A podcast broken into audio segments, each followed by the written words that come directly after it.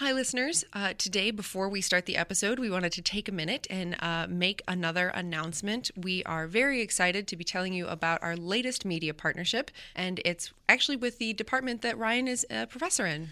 Yeah, that's right. So uh, so my sort of real job is that I'm an assistant professor of computer science in the School of Engineering and Applied Sciences at Harvard University.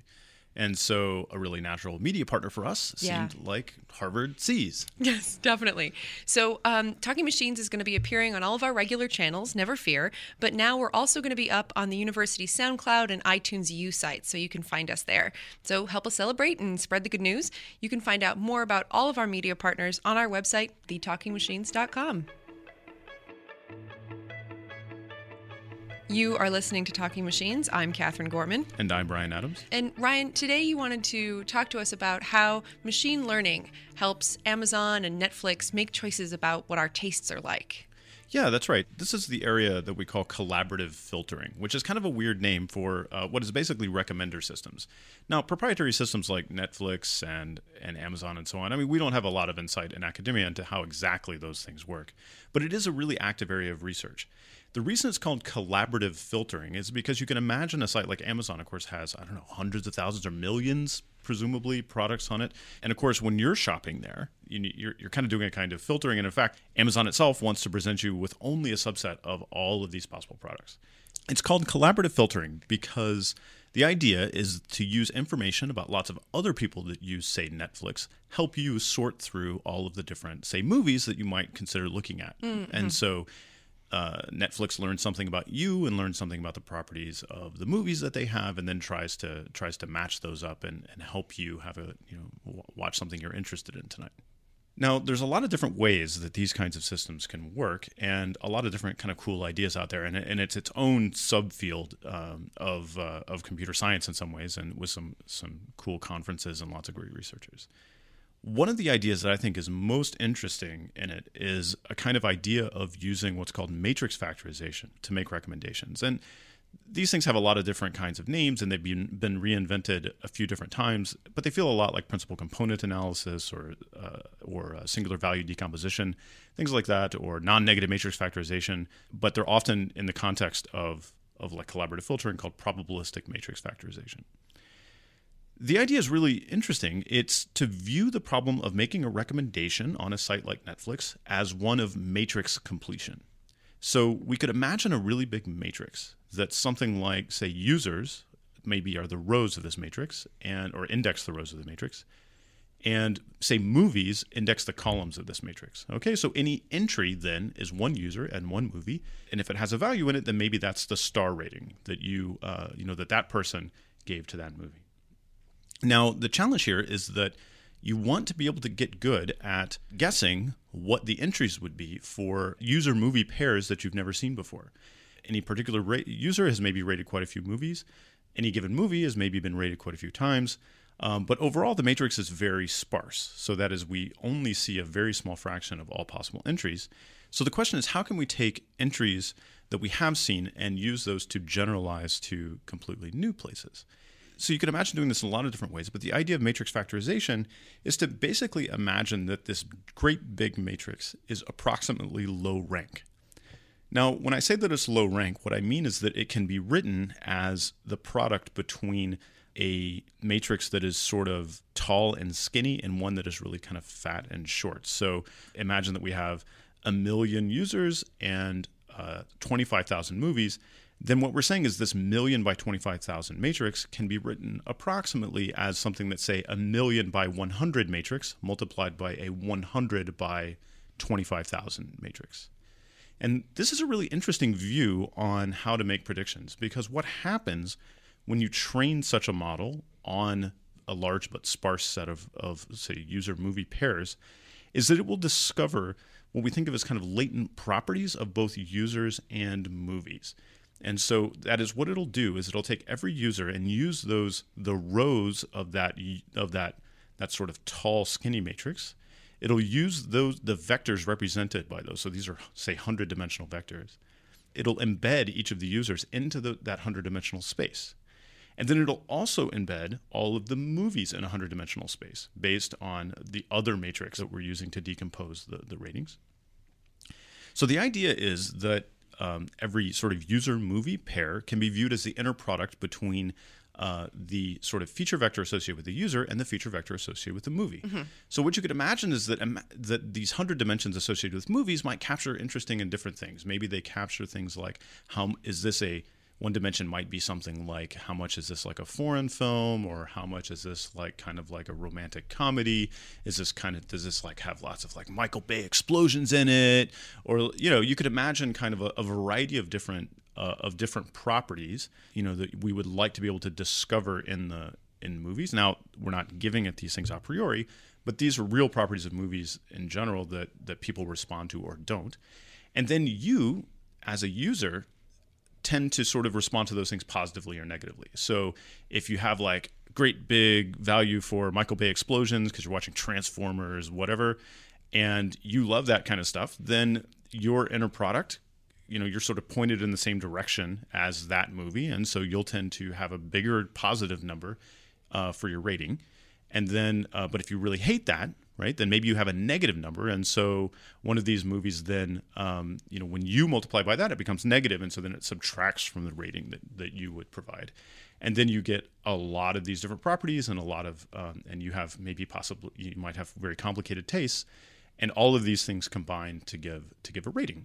Now, what's amazing, though, is that you can find these kinds of, uh, these kinds of properties just from the ratings, that you don't need to uh, to load it with a lot of information about what the movies are, but that people's tastes are sort of relatively coherent. And so you can make quite good predictions about what someone will rate some novel movie uh, based on the way that they've, you know, kind of rated other things and, and from discovering what their feature vectors are. Um, so the Netflix prize uh, was was a big prize to actually make predictions about the way that people rate movies with Netflix, uh, Netflix data. And Um, this kind of view on how to make such predictions was one of the single most powerful methods uh, in, in the prize, and it really did some cool stuff. So, for example, you wind up with these sort of hundred-dimensional feature vectors associated with each movie, and you can try to visualize those and, and look at what movies tend to be close together in the space and so on, and, and you'll discover some cool things about, you know, all of the, you know, Lord of the Rings sequels are all sort of clustered together, as you would expect, and, and sort of movies relate to each other in ways that, that we can kind of semantically understand when we like look at them in a in this post hoc way.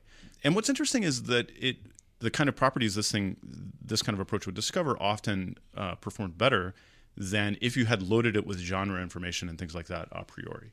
But this idea, broadly speaking, informs a lot of different things, not just recommender systems, but also it's a way to do, you know, we've talked about topic modeling before, for example, and it's a particular v- way to interpret topic models where, you know, we're talking about something like Uh, sort of documents versus words, and then that decomposes into a small set of topics and so on.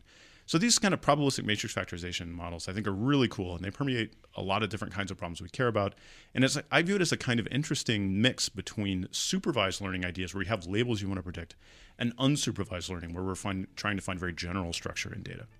That's really fascinating. So uh, we'll have some papers up on it, and we'll have more about the, the Netflix prize on our website, the talking machines dot com.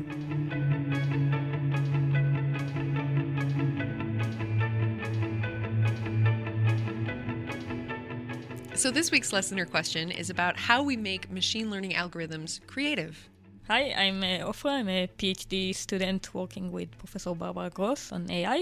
Um, and my question is related to creativity in, and machine learning. So in machine learning, you learn from examples you've seen, and you're somewhat restricted to the assumptions of your model. So wh- what are your thoughts about how we can incorporate more creativity, where we actually come up with new ideas based on the examples that we've seen? Thanks for the question, Ofra. I think this is this is fun and represents a sort of a, a very serious challenge in machine learning, particularly the kind of machine learning that I've been thinking a lot about lately, where we want to use uh, these kind of supervised learning tools to actually design new kinds of things. In some of our recent collaborations, for example, we've been trying to uh, to use machine learning to design new molecules.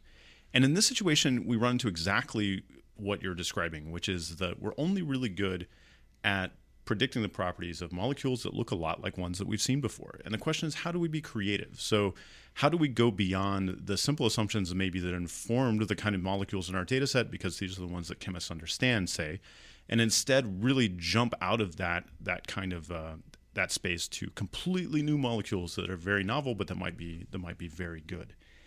And in some ways, from a prediction point of view, this boils down to uh, the question of how do we do extrapolation instead of just interpolation? So things like deep neural networks and also things like Gaussian processes and lots of other ways that, for example, we do regression really kind of are, are best at trying to blend existing examples together to make predictions about things that are kind of nearby. They tend not to be very good at trying to make predictions about things that are, that are pretty far out. And that's what I mean by extrapolation. So actually heading out in some, in some new direction where you sort of aren't within what you might think of as kind of the, I don't know, kind of the hull of the data that you've seen before. You know, this is an active area of research, and um, even in the simple one-dimensional setting of like time series, it's already pretty hard. I think we've been making some progress on this in a few different areas, and a lot of it comes down to trying to redefine what it means to see examples. So rather than thinking about, you know, sort of complete examples, a lot of the successes in machine learning for difficult problems in the last couple of years have been about dis discovering features that can be composed together, um, and to try to understand the way that those features influence whatever label you want to produce in a, in a complicated way. And the hope is that we might be able to, and say in the case of molecules, discover sort of the way that these like subcomponents work together to produce some interesting properties, and hopefully be able to characterize those subcomponents very well. And then you might imagine constructing completely new sort of very creative molecules in terms of those subcomponents. So the overall molecule now looks nothing like something that some chemist has uh, examined before, but the pieces can be very well understood. And this requires, though, really trying to find ways to tease apart the, the somewhat subtle properties of, um, you know, of individual aspects. Again, this is something that I think um, over the last ten years, and uh, you know, we've gotten a lot better at, and, and certainly this is a big part of the resurgence of the, the sort of the neural network story in the last several years, uh, but there's still really a, a long way to go. Thanks so much for your question, Ofra. If you have a question for Talking Machines, you can catch us on Gmail at the talking machines at gmail dot com or on Twitter, T L K N G M C H N S. And we're sorry about the handle, still. Yeah.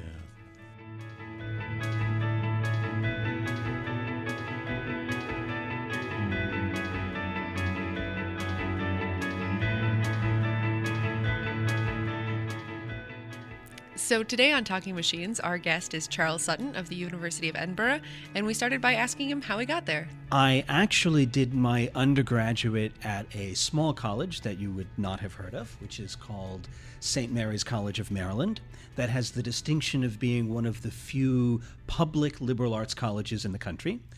Um, I spent a year in Texas working for an artificial intelligence company called Cycorp.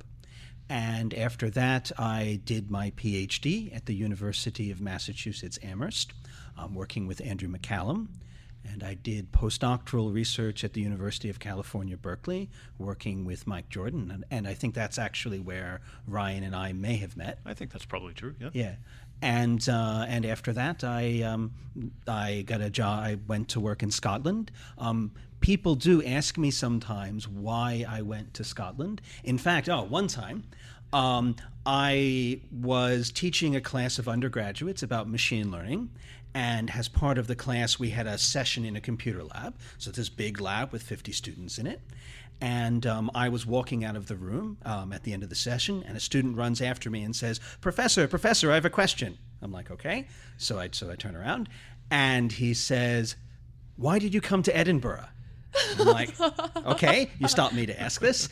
And I said, well, I, the same thing that I say to everyone else, and it's absolutely true. I say, "They offered me a job." And he said, "That's it?" I said, "Yes." And then he walked away very disappointed. Was he looking for that, some magical reason? That, I, I don't know what he was looking for. that, that undersells things pretty pretty effectively. I mean, Edinburgh is an amazing place, and, and, a, and a tremendously strong university in uh, in in the in the stuff that, that you work on, and uh, well, and, and of course you contribute massively to that strength. So there are certainly other places that could have offered me a job that I would not have accepted. Um, the uh, I'm getting to learn the British understatement, so that that's part of that. Uh, I, I think it's more English actually, the understatement. understatement. Um, Edinburgh is a fantastic research environment for um, artificial intelligence and machine learning. It has a long history in these areas back to um, some of the famous names in artificial intelligence in the seventies and eighties uh, were working in Edinburgh. Um, now uh, there are Um, at least, I'd say, about fifty faculty working in um, you know, what we might call now data science, but areas that are related to machine learning and data. fifty faculty in, yeah, that, in that yeah. area. Wow. So if you count machine learning and uh, natural language processing, looking at text, uh, computer vision, looking at images, um, databases, both theory and practice, and the mathematics behind this, statistics and optimization, yeah, that's actually how much it is. Wow. Wow. Yeah. Wow.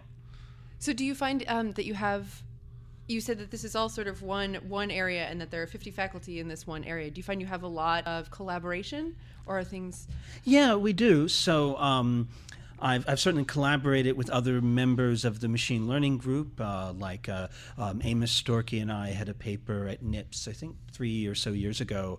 Um, I've also had collaborations with the natural language processing group.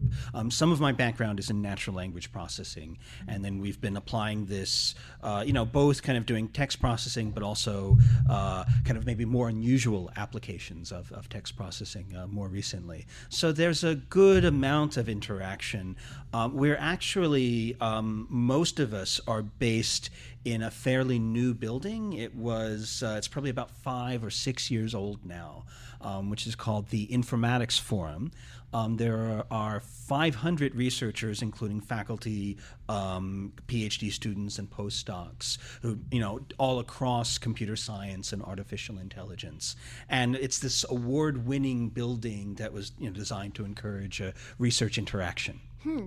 You've become really interested in in uh, questions with regards to computer programming. Yes, that's right. Um, so my original background, Uh, like I said, was in machine learning and natural language processing. And within the past couple of years, we've started uh, moving this in a different direction. Um, there are now billions of lines of source code on the internet um, because of this open source movement. And a lot of them are of professional quality. So um, some of the programs you might use, like Firefox, are now completely open source. And you can go to a website and download all of their code. And this raises a really interesting opportunity because within these, you know, this billions of lines of code, there's a lot of implicit knowledge about how to write code that works well and is easy for people to understand. You know, when we talk about writing software, we talk about it as a programming language. And in some ways, that's a really bad analogy because uh, a program that you write in a programming language has to be a very precise set of instructions that you give to a computer. But in another sense, the analogy is actually really very good. Because when I write a program, I'm actually not just writing it for myself, but I know that when I write it, there are other people later, which might be even be myself later, who are going to want to fix something in the program. And they're going to have to read the program and understand what the heck I was thinking um, when I wrote that particular set of instructions. So computer programs are a means of human communication. When you write a program, you are writing it maybe thirty percent for the computer and seventy percent for some person who's coming behind you. So writing it for yourself six months from now is the way I try to think about it. Exactly. When I'm commenting things, I, I, it's like a diary or something. Yeah. Uh, if I went to some program that I wrote four years ago, you know, who knows how much I would understand. But it's not the same as going to it the next day. Yeah. Yeah. And part of that is just when you write a program, there's this, um, I almost feel like it's like you're like Carmen Miranda, that you've got this huge plate on top of your head. And on this plate is the name of all of these little things, like mathematical things that you had to define to make the code work. You know, you might have, you know, one hundred variables in one source code file. And to write them, you have to remember why you created them all and what they had to do and what facts are true of these variables at every particular time. time. So if you wonder why computer programmers are usually, you know, maybe, shall we say, awkward people to talk to, um, it's because they have to think very precisely, and they have to hold this large number of precise statements in their head at one time. And the type of person who can do that is not always the type of person who can have, you know, normal conversations. It's such a funny thing when you put it that way. It's almost as though, imagine that every time we wanted to have a conversation, the first thing we did was agree on a vocabulary. Yes. Let's yes. introduce a large set of completely novel words and agree on what they mean, and now we will communicate using this new this uh, this new vocabulary. That sounds terrible. Yes, it would be but awful. That's, that's like literally what it is, though. Mm-hmm. Yeah. And the fact that everything has to be precise. When we talk in, well, we say human language, natural language, it seems strange to have a special term for the way that people actually talk, but in computer science we actually do. It's called natural language. Um, when we talk in natural language, all of the words we use are imprecise. They're fuzzy, they have more than one meaning, there's boundary cases where, oh, I'm not sure if that thing's a chair or a stool, but it doesn't really matter. um, when you're writing a program, you can't have that. Everything has to be exactly precise. And I think that actually makes communication less efficient to a computer, right? Because there are th there are distinctions that we don't have to explain, because I know you'll understand what I mean, and that allows us to communicate more more concisely. It's not what I say, it's what I mean. Yes, yeah. Yes. So you're taking a look at uh, programming languages, excuse for using the term, yeah. um, is, and and trying to figure out what makes them a more communicative or mm-hmm. effective language? Yeah, so what makes text in programming language that's written by a professional developer seem natural and easy to read mm. to another programmer?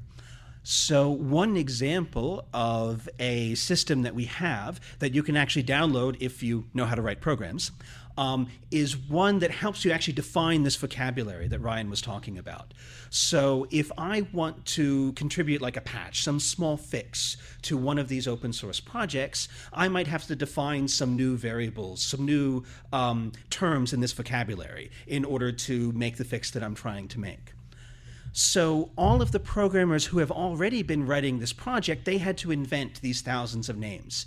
And without ever actually explicitly coming to an agreement, there are certain patterns to the way that they'll choose these names. So there are certain types of variables that you see over and over again. Um, so for example, in a program, you'll often have to do, th do something repeatedly. Like you'll have to do some operation for every element in a list. So I need to have some um, variable in my code that keeps track of where in the list I am. If I'm a programmer, I'll always call that I or J. Now, why? It doesn't matter, but everyone knows what that means, and so when I see a variable like that, I know what to expect. Um, so a pattern like that, everybody will know about. That's not a problem. But there are a lot of cases where you'll see one of these variables that will have some, um, some conventional type of name, but that might vary across software projects. You know, different groups of programmers might pick a different name for this type of concept. And so when I go to a new project, I might not be sure if I've got this variable, what type of name is going to be more consistent with what the programmers in this particular project expect. But that's the kind of thing where statistics can help. So what we can do is look at all of the existing code in a project and say, when I see this list uh, variable that's used um, at the same time as these other um, words in, in the program, then I know that I usually expect to see a name like I or J and not a name like this is a counter that indexes through the list. And so what, what our tool does is it counts up how often do I see each name in each particular context. And then when a programmer says, well, I'm not sure about this particular name, give me suggestions, it'll say, well, other people in the code in the same context, when they've been writing this project, they use these kinds of names. Maybe you should consider using those names too. Hmm. Hmm. So have you taken advantage of any of the sort of natural language aspects that people might often use for variable names? That, ah. uh, you know, I, I don't know, imagine that we're counting, uh, you know, the number of dogs in this picture. Mm-hmm. You could imagine a variable named called num dogs or yes. something like that. It's a very common kind of pattern that you could imagine exploiting in this situation. Is, is that something that you think about? Yeah, that's really interesting. So we haven't yet incorporated this kind of information in the type, in the system that I was just talking about, but you're right that it's something very natural to include. So what programmers programmers tend to do is they tend to use phrases to name these things. So if you have something like number of dogs would be something, it would be a good example. So you have, when you have a variable that is a thing, like if he's a number or if he's a series of words, then you'll tend to see the name that a programmer used be something like a noun phrase. So they'll take like a three-word noun phrase and then smush them together into one name, like number of dogs, all one word with O and D capitalized. Um, when you have uh, what we call in computer science a subroutine, like a, like a set of instructions that I might call again and again that does something, then we tend to use a verb phrase. So we might say increment counter smushed together. That might be a, a name of, a, of, a, of what we call a subroutine. So this kind of regularity is something you could imagine doing. The other type of thing you see, if, if you look at the names that we've used as examples, some of them are very, very short, and some of them were very, very long. And what you tend to see is for these kinds of stereotyped variables, like the one where I'm iterating through a list, you'll see very, very short names, like one or two characters. But for something that's more domain specific, like the breed of a dog, then you might see something that's kind of a longer name that has multiple words in it. And I think that's a really interesting regularity. Uh, people haven't really taken this into account because this line of research is very, very new. But I think that is something that's going to happen soon. Different communities also seem to use interestingly different patterns. I, I think of, you know, some communities use this kind of Hungarian notation, yes, right, where they specify the type with a certain uh, with a certain character at the beginning or a certain short phrase at the beginning.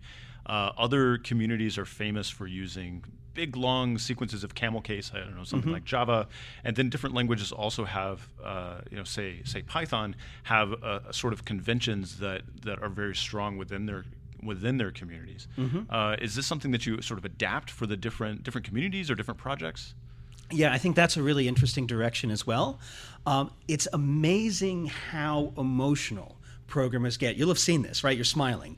Um, programmers get really, really attached to these kinds of conventions. Uh, I don't actually remember what any of the codes are in Hungarian notation. I don't know if you remember I, any of them. I don't remember many of them, but there is variations of this. I, you know, yeah. People would use P uh, in some cases to indicate that you're you have a pointer.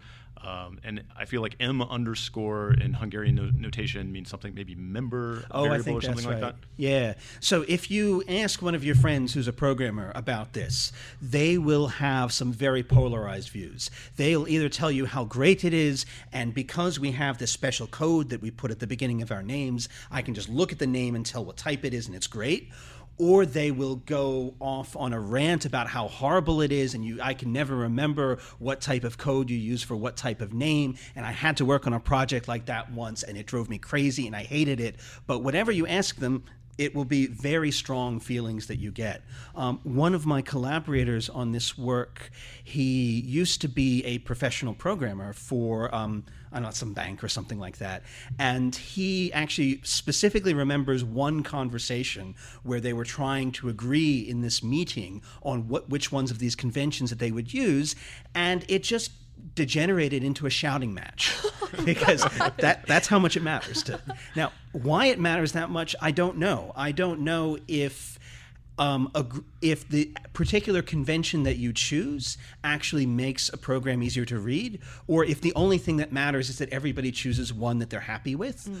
or even if programmers think this matters, but it actually doesn't matter very much, and they're just kind of very, very... Um, particular, shall we say. Um, and right now we don't know which one of these is the case, but I think it is very safe to say that programmers do care about this.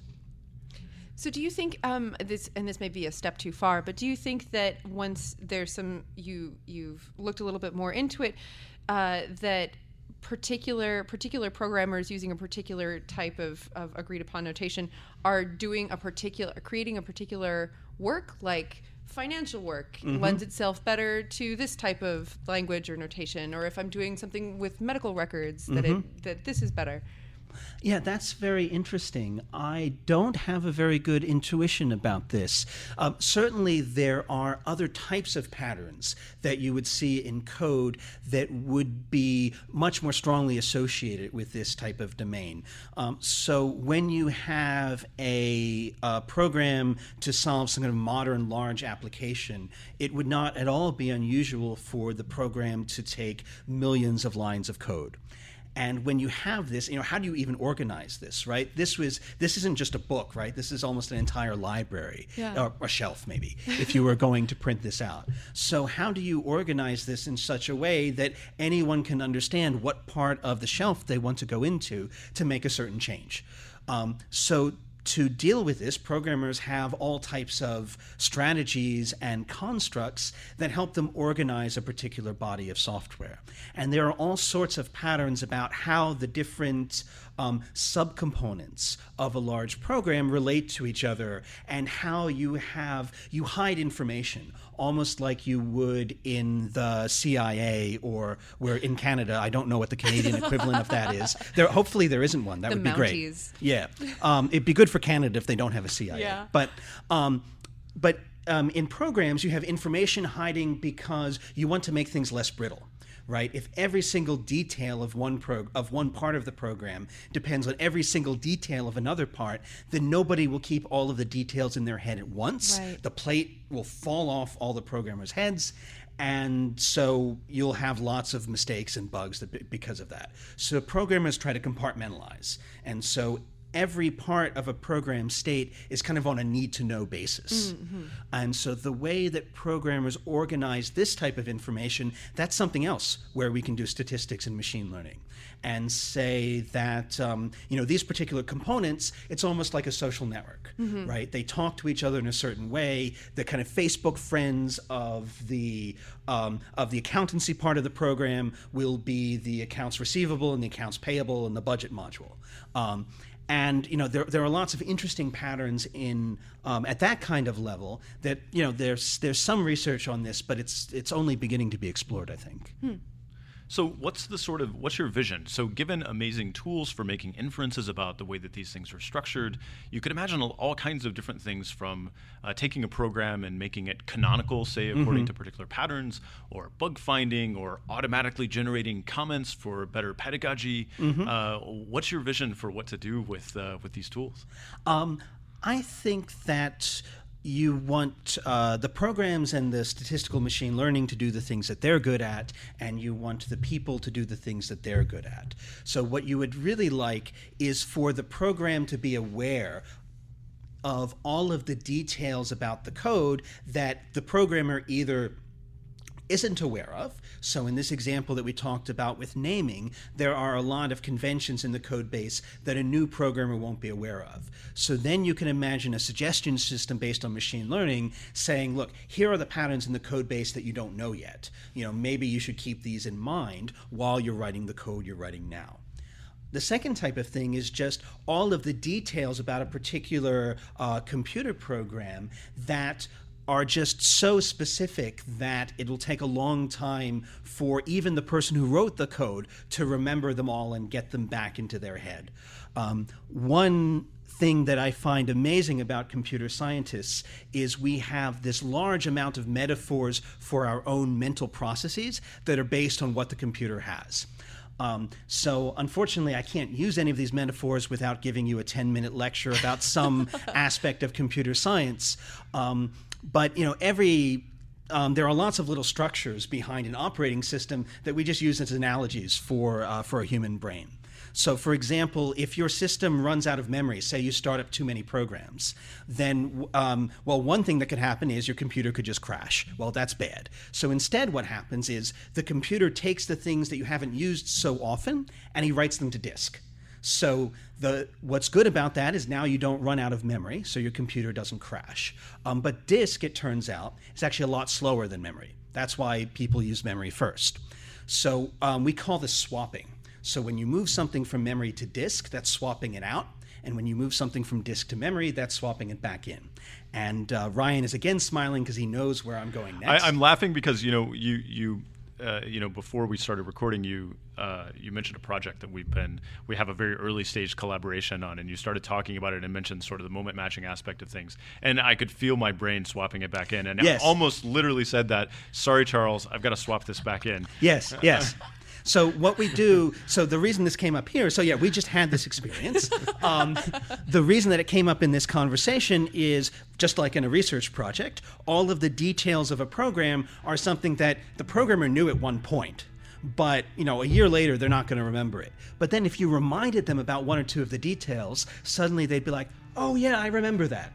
So it really seems like what's happening is our brain is swapping in all of these really specific details from our long-term memory into our working memory. So when we talk to each other, that's the term we use. We use the same term from operating systems as we do when we're talking about ourselves. So Charles Sutton of the University of Edinburgh, one of the most amusing computer scientists I have ever met. Definitely. Yeah.